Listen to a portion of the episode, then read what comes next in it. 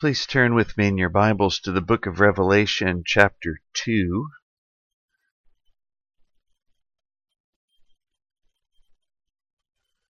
The book of Revelation, chapter 2, beginning in verse 1.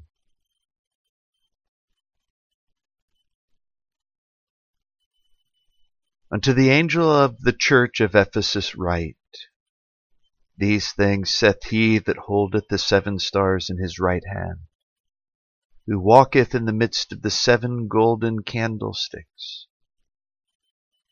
I know thy works, and thy labor, and thy patience, and how thou canst not bear them which are evil.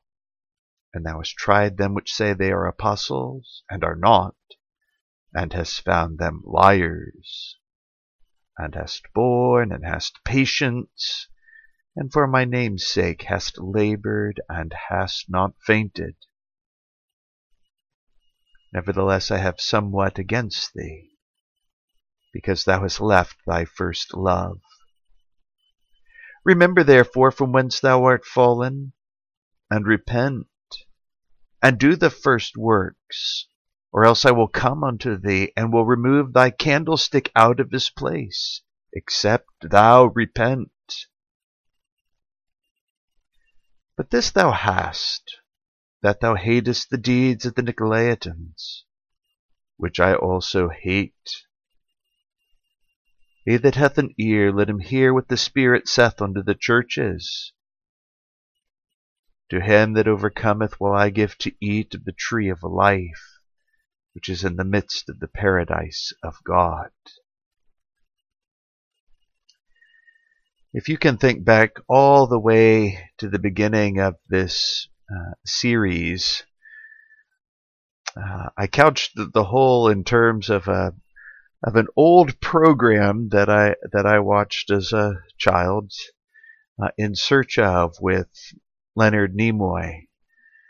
Uh, for a child and childish imagination, uh, the show was wonderful because Leonard Nimoy, with all of the authority of Mr. Spock, would take us on adventures to look for things wonderful and rare.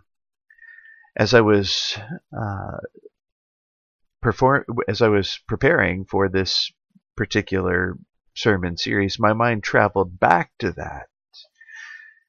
Uh, there are similarities in the search for church uh, unity. It is a wonderful thing to be sure, but exceedingly rare and as elusive as as uh, Bigfoot or uh, the Loch Ness monster.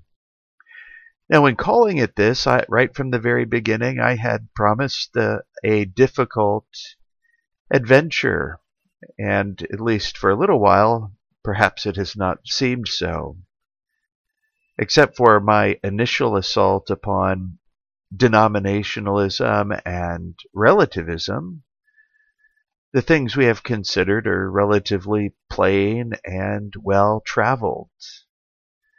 We have talked about the invisible church, as the sum total of all the elect in all places and ages. We have considered the concept of unity in relationship to it, and really not much in the way of controversy. We looked at the visible church as the sum total of all those professing the true religion and their children.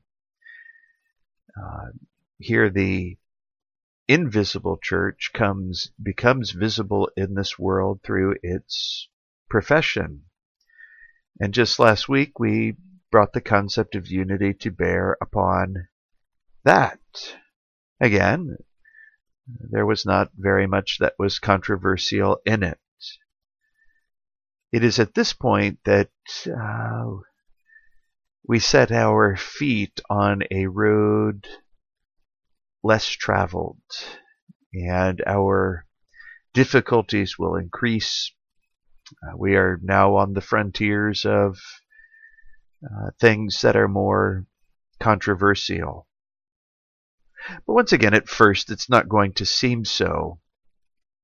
Because now we're turning our attention to a third aspect or perspective on the church, and that would be uh, particular churches.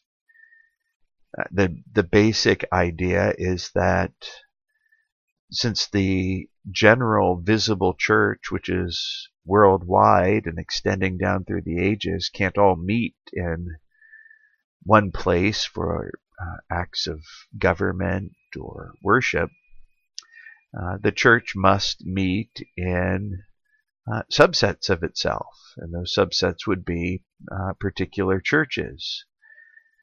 Uh, that uh, that seems obvious obvious enough. I did in in my theological education, and I had a lot of theological education. That much was presented to me, but the implications were not really developed. And in particular, the implications for unity. And when we think about particular churches and unity, practically speaking, this is this is re- really where the rubber meets the road, isn't it? Um, so, uh, so some some due consideration is necessary, and um, this was not presented to me in my theological education, and it never really occurred to me to explore it until uh, until much later. And I do have to say that in my in my ministry, this led to some misapprehensions and uh, mistakes.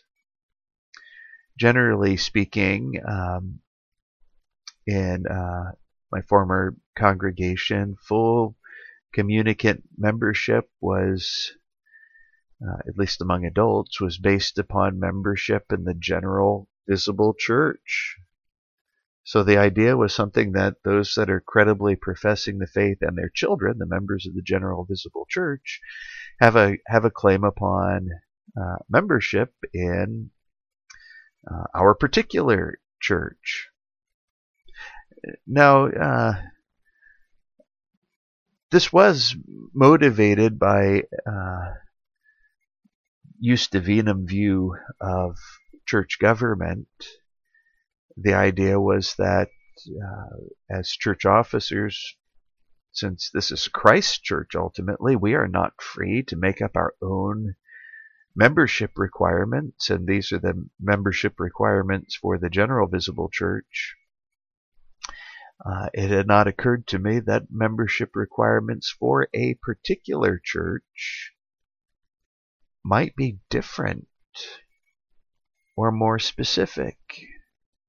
So fast forward a, a number of years, and I, I ended up considering my old view and asking the question, is it adequate? So today I I want to do just one thing, at least get a start on it, and that is to look at uh, the definition of of a particular church as it's presented to us in our standards, and then look at the linguistic and conceptual justification for uh, for the definition. Westminster Confession of Faith 25.4 reads in this way, This Catholic Church hath been sometimes more, sometimes less, visible. And particular churches which are members thereof are more or less pure according as the doctrine of the gospel is taught and embraced, ordinances administered, and public worship performed more or less purely in them. So here again, we're given a, a view of the general or Catholic visible church spread all over the world and through all time. Uh, there's a at least an implied recognition that it can't meet all together, so it has to meet in subsets. And so here the standards present something of a of a working definition for us that particular churches are members of the general visible uh, church. So, um, if you might think of the general visible church as a uh, as a body, these would be the members of the body. And interestingly enough, uh, the Confession of Faith cites Revelation 2 and 3 as uh, a proof text for uh, particular churches. This is important, and we're going to come back to this. We're going to come back to it a little bit today, but I, I suspect we're going to be coming back to it more in in coming weeks. So I want to again, I want to keep a, a view on the lexicography. Remember, the language of church is ecclesia, but I also want to, at the same time, look at the substance of what what the scriptures say about uh, particular churches. And first of all, when we think about a, a particular church, that certainly can apply to an individual congregation, and uh, the scripture will speak in this way. So turn with me, if you will, to 1 Corinthians chapter 11. 1 Corinthians chapter 11, we will begin uh, reading in verse 17. Now in this that I declare unto you, I praise you not, that ye come together not for the better, but for the worse.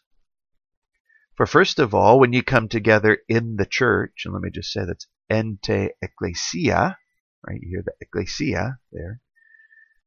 So, for first of all, when you come together in the church, I hear that there be divisions among you. And I partly believe it. For there must be also heresies among you, that they which are approved may be made manifest among you. When you come together, therefore, into one place, this is not to eat the Lord's Supper. For in eating, every one taketh before other his own supper, and one is hungry, and another is drunken. What? And then uh, Paul continues, but this is a, enough for for the present. I just want you to notice that uh, what is what is in view here in a reference to uh, a church is uh, a particular congregation, uh, a particular congregation coming together in uh, one place and um, uh, celebrating the Lord's Supper and and so on. Now, I'm not going to elaborate on this further. In, in some ways, it's quite obvious. If it is necessary that the general visible church meet in subsets of itself, then there are going to have to be um, local communities or, or gatherings for the observance of uh, the ordinances. So this is not a surprising use of the language of church at all. However, um, this language of church is frequently used not of individual congregations, but of regional churches composed of uh, multiple congregations. Now, I, I, just want to mention something, uh, just something for your contemplation. I remember once upon a time uh, reading a statistical analysis of the use of ecclesia in uh, the New Testament. And if memory serves, I seem to remember that they said that the most common use of ecclesia in the New Testament has regard to these uh, regional churches. Um, now, again, I don't want to press that too far. I went back and I looked for this statistical analysis in places I thought I might have read it, and I was not able to find it. And a statistical analysis would be difficult because sometimes it's not always easy to um, specify between the various options what the author has in mind in using it. Is it Um, you know, the invisible church, the visible church. Remember, those are all very closely connected, or the church found in a region, or so on. It, it's not easy. So this is going to blur the statistics a bit, but um, at least as I as I worked through this again, there was prima facie evidence supporting it. As I was just looking at the various uses of uh, ecclesia in the New Testament. So just something for you to think about. Uh, my argumentation from this point, I'm going to borrow largely from the Westminster form of presbyterial church government. Uh, and I wanted to look at two churches, if you will, the Church of Jerusalem and the Church of Ephesus. Interestingly enough, the, the Westminster Assembly itself had planned to actually go further and um, provide similar argumentation for the church at Corinth, but ultimately they determined it was enough for their purposes to have done this with Jerusalem and Ephesus. But I just bring that up to say more could have been done in this regard, and in other writings has been done. But as it was adequate for their purposes, it's likely adequate for ours. So first, looking at the, the Church of Jerusalem, it is referred to as one church. Uh, and and that with some frequency. The, but I wanted to look at just a couple of examples or a few examples and look at those after it's already explosive growth post Pentecost. So look with me first at Acts uh, chapter 8, beginning in verse 1. Acts chapter 8, beginning in verse 1. And Saul was consenting unto his death. And at that time there was a great persecution against the church which was at Jerusalem and they were all scattered abroad throughout the regions of Judea and Samaria, except the apostles. So I just want you to notice there that here we have um, a reference to the church in the sing in the singular at Jerusalem. Um, flip forward just a little bit to Acts chapter 11. We get another reference uh, to the church at Jerusalem in a similar way. Acts 11, verse 22. Then tidings of these things came unto the ears of the church which was at Jerusalem. And they sent forth Barnabas that he should go as far as Antioch. And then finally, at the Jerusalem Council in Acts chapter 15, again, a similar sort of reference, verse 4 And when they were come to Jerusalem, they were received of the church and of the apostles and elders, and they declared all things that God had done with them. And as I mentioned, th- this is very common. Examples could very easily be uh, multiplied. However, as the Westminster Divines point out, uh, multiple congregations in this one regional church um, are necessitated by the nature of the case. So their first argument comes from the sheer multitude of believers and that there wouldn't have been any place to uh, conveniently minister to all of them.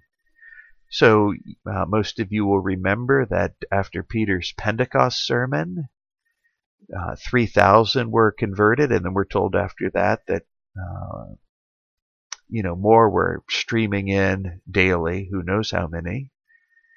After the healing of the cripple in Acts chapter 3, we get another notice at the beginning of at chapter 4 Howbeit many of them which heard the word believed, and the number of the men was about 5,000. So just 8,000 on two occasions, and we're told that the, the word is thriving and increasing in between. Uh, more than 10,000 is very easy to imagine. Uh, if some of those other references to the word thriving, increasing, and spreading had likewise bumper crops, then um, it could have been in the tens of thousands. But I just, if we're conservative and we take um, 10,000, uh, you know, for one for one minister to preach to where he could be er- heard, you would need a you would need a place that could hold all of those people and a, a very particular kind of place to uh, house the sound of a living voice to reach so many. Um, but I go on. Uh, the selection of deacons was precipitated by the difficulty of their great multitudes. Uh, Acts chapter 6, verse 1 And in those days, when the number of the disciples was multiplied, there arose a murmuring of the Grecians against the Hebrews because their widows were neglected in the daily ministrations. So we see that um, there are so many that the that the apostles are no longer able to effectively uh, wait on tables leading to the institution of the diaconal office. And then even after persecution, uh, and more than one, the the numbers of believers in uh, Jerusalem are still portrayed as being a great many. So you remember when Paul returns to Jerusalem and meets with James. Uh, we have this in Acts 21:20, and when they heard it, they glorified the Lord and said unto him, Thou seest, brother, how many thousands of Jews there are which believe, and they are all zealous of uh, the law. Right. So, so the sheer number of um, believers in uh, Jerusalem would seem to require uh, more than one congregation and probably many more congregations, but they are all contemplated as uh, one regional church, the Church of Jerusalem. This is also ar- argued by the multiplicity of um, apostles and other kinds of ministers, elders, and so on. If all of, uh, if this was only one congregation, that at any given time many must be idle. And in Acts chapter 6, they portray themselves as being too busy in the ministry of the word to give adequate attention to tables. Again, they wouldn't be too busy if one preacher were able to uh, do the work for that vast multitude. Also, the, the diversity of languages present at that time in Jerusalem among the believers would also argue uh, multiplicity of congregations so that they can all uh, hear the word of God preached in their own uh, language. I do think that this is fully sufficient to establish that the, the multiplicity of congregations which existed in uh, Jerusalem were nevertheless contemplated as one regional church. And you find uh, similar argumentation concerning the, the church at Ephesus. It is spoken about as one church. Uh, flip with me to Acts chapter 20 verse 17. And from Miletus he sent to Ephesus and called the elders of the church. So here again, church at Ephesus is called one. And you will remember from our scripture reading in Revelation 2 1, again, uh, and this is quite a bit later in her history, the uh, church of Ephesus is simply referred to as one, and it's portrayed as one candlestick. But almost certainly there were uh, more congregations. And again, uh, this would be argued by what were certainly a great multiplicity of believers. We're not given specific numbers like we are at Jerusalem, but we are told that Paul ministered there for three years and that there was a peculiar blessing upon his ministration during those three years. Acts chapter 19, beginning in verse 18. And many that believed came and confessed and showed their deeds. Many of them also which used curious arts brought their books together and burned them before all men. And they counted the price of them and found it fifty thousand pieces of silver. So mightily grew the word of God and prevailed. Now you don't have to flip flip here, but let me just read to you also Paul's own reflections on uh, his ministry there in Ephesus. Uh, 1 Corinthians 16, beginning in verse 8 But I will tarry at Ephesus until Pentecost, for a great door and effectual is opened unto me, and there are many adversaries. And indeed, this is a, a difficult case, but there might be a reference before you leave 1 Corinthians 16 to a, a particular congregation. Uh, 1 Corinthians 16, verse 19 The churches of Asia salute you. Aquila and Priscilla salute you much in the Lord with the church that is in their house. And they were in Ephesus at that time. Uh, this could, uh, the difficulty is this could really refer to one of two things um, their household gatherings for worship here might be styled a church, or it could be that they had a congregation that was was meeting in their home, uh, one or the other. And and we could go on in this way, but I, I think it's sufficient to to show that we've got we've got similar kinds of arguments.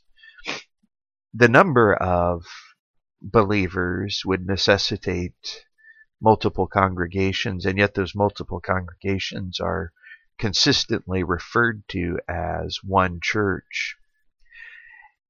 Now remember, in looking at um, data of this kind, it's it's important to set it in a context, and for uh, for a first century church emerging from Judaism, this would this would be um,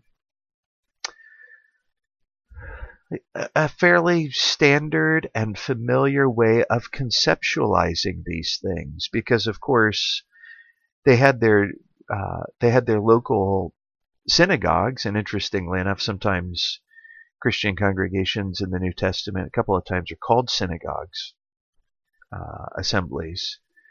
But then they would also, uh, the, the whole body was contemplated as a body, and they would go up uh, as a regional or national church in this particular case. They would go up to uh, Jerusalem for uh, worship together, and, and sometimes the um, the, the final authority for acts of church government was also in uh, Jerusalem. But flip back with me to Leviticus chapter 23. And let me just illustrate this very briefly. For those of you that um, know the Bible well, this, this will present no difficulty at all. But tried to choose a passage that that captures it in a very short space. So Leviticus 23, beginning in verse 1. And the Lord spake unto Moses, saying, Speak unto the children of Israel, and say unto them, Concerning the feasts of the Lord, which ye shall proclaim to be holy convocations, even these are my feasts. Six days shall work be done. But the seventh day is the Sabbath of rest and holy convocation. Ye shall do no work therein. It is the Sabbath of the Lord in all your dwellings. So it is interesting that the weekly Sabbath is contemplated as a holy convocation, and it's contemplated as happening in all your dwellings, right? So uh, you have uh, uh, Sabbath meetings that were uh, right there, local, if you will, but then they, they go up to Jerusalem. Ultimately, for Jerusalem, while they were still in the wilderness, they would go up for the tabernacle for the celebration of um, the other great uh, feast times. Verse 4 These are the feasts of the Lord, even holy convocations, which ye shall proclaim in their seasons. And the fourteenth day of the first month at even is the Lord's Passover. And on the fifteenth day of the same month is the feast of unleavened bread unto the Lord. Seven days ye must eat unleavened bread. And the first day ye shall have an holy convocation. Ye shall do no servile work therein. But ye shall offer an offering made by fire unto the Lord seven days. And the seventh day is an holy convocation. Ye shall do no servile work therein. So for the great feast, while they were in the wilderness, uh, those would be observed in connection with the tabernacle. Uh, when they move into uh, the promised land, and once the temple is built, they will go up to the temple, right? So you have uh, local assemblies and particular congregations, the synagogues, uh, their local churches, as it were, but you also had the regional church, in this case, comprehending a, a nation. But I think regional is still somewhat fair. It is a national church, but also regional. And when you remember that Israel is really about the size of uh, New Jersey. Okay, so hopefully that is enough to indicate or to, to demonstrate a definition of particular churches and even some of how they're used. It is possible for a particular church to be an individual congregation, but very frequently, particular churches are uh, regional. They can even be national uh, after the model of Israel. And we'll talk some about national churches in, in coming weeks. So this is the definition, hopefully one that's not been difficult to reach, but in some of its detail, it we do uh, bump up against some controversial material. Um, because the implications, once you grant regional churches, then there are additional implications that follow, and we will be following some of those uh, implications. But I wanted to uh, set forward just one use this morning, and that is for corporate self examination. Here we have a, a reminder of the reason why we got involved in these reflections to begin with. As, as people who live in a context in which denominationalism prevails, it is striking to notice the the ease with which the New Testament can talk about a region's worth of congregation simply as the church of Jerusalem, the church of Ephesus, the church of Corinth, and so on. And if I if I test and I challenge myself, can I as easily say the church of Central or the Church of Clemson, South Carolina. And in doing so, uh, it's strained at best. I, I can't do it with the ease with which the New Testament does it. We don't generally talk that way, and I think there are good reasons why we don't. There is there is a uh, a real difference. Now, it is true that um, there are believers in in all of these assemblies spread throughout my hometown here. Uh, so we, the general visible church is here. It's united in its profession of faith and in the truth that is presupposed in a credible profession of faith. So there's that much, and that is good. But we also have to deal with other realities. Altar is set up in competition with altar. The churches actually compete one against another and uh, perhaps not in the fundamentals of the gospel, but in other things which are quite important and have much to do with the glory of God, contradictory truths are espoused. And so this is a reminder that something is wrong.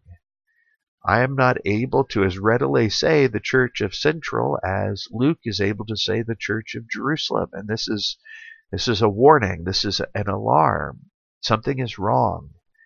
And so, although we are 13 sermons deep into this now, our labors in this regard are not in vain. It is important for us to come to some just apprehensions of what's going on. And as we've already said, unity is important. Our well being and God's glory is very much tied up in these things. But I also want you to notice um, and this is a mistake that I made really early on. I tended to think of denominations as particular churches, and this is powerfully reinforced by um, the way we use the terms commonly. So, in Reform circles, we talk about the uh, PCA, the Presbyterian Church in America, and we talk about the OPC, the Orthodox Presbyterian Church, and so on.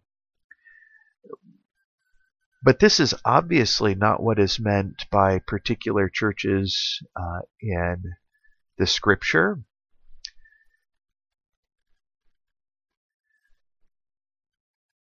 And this is not what was meant by particular churches in the standards. Their particular churches are um, contemplated as, um, you know, geographically determined. Really, they're only divided um, spatially, but not divided with respect to faith and profession and those and those kinds of things and so that then they're really one you could just speak of the church at Ephesus as long as in my town there is OPC and PCA and RPCNA and Baptist and Methodist and all of that um, we're really not dealing with a particular church which is why we're having trouble speaking about it denominations are not particular churches, they are splits, schisms. Uh, and uh, although more and more people are trying to defend that as being normal, fine, maybe even good, the older thinking on this, the thinking with which I grew up, was certainly better. The presence of denominations indicates that something is wrong, and so it is. But to introduce particular churches is really just the beginning of our work. We need to look at the implications of this doctrine, and in particular, the implications for unity.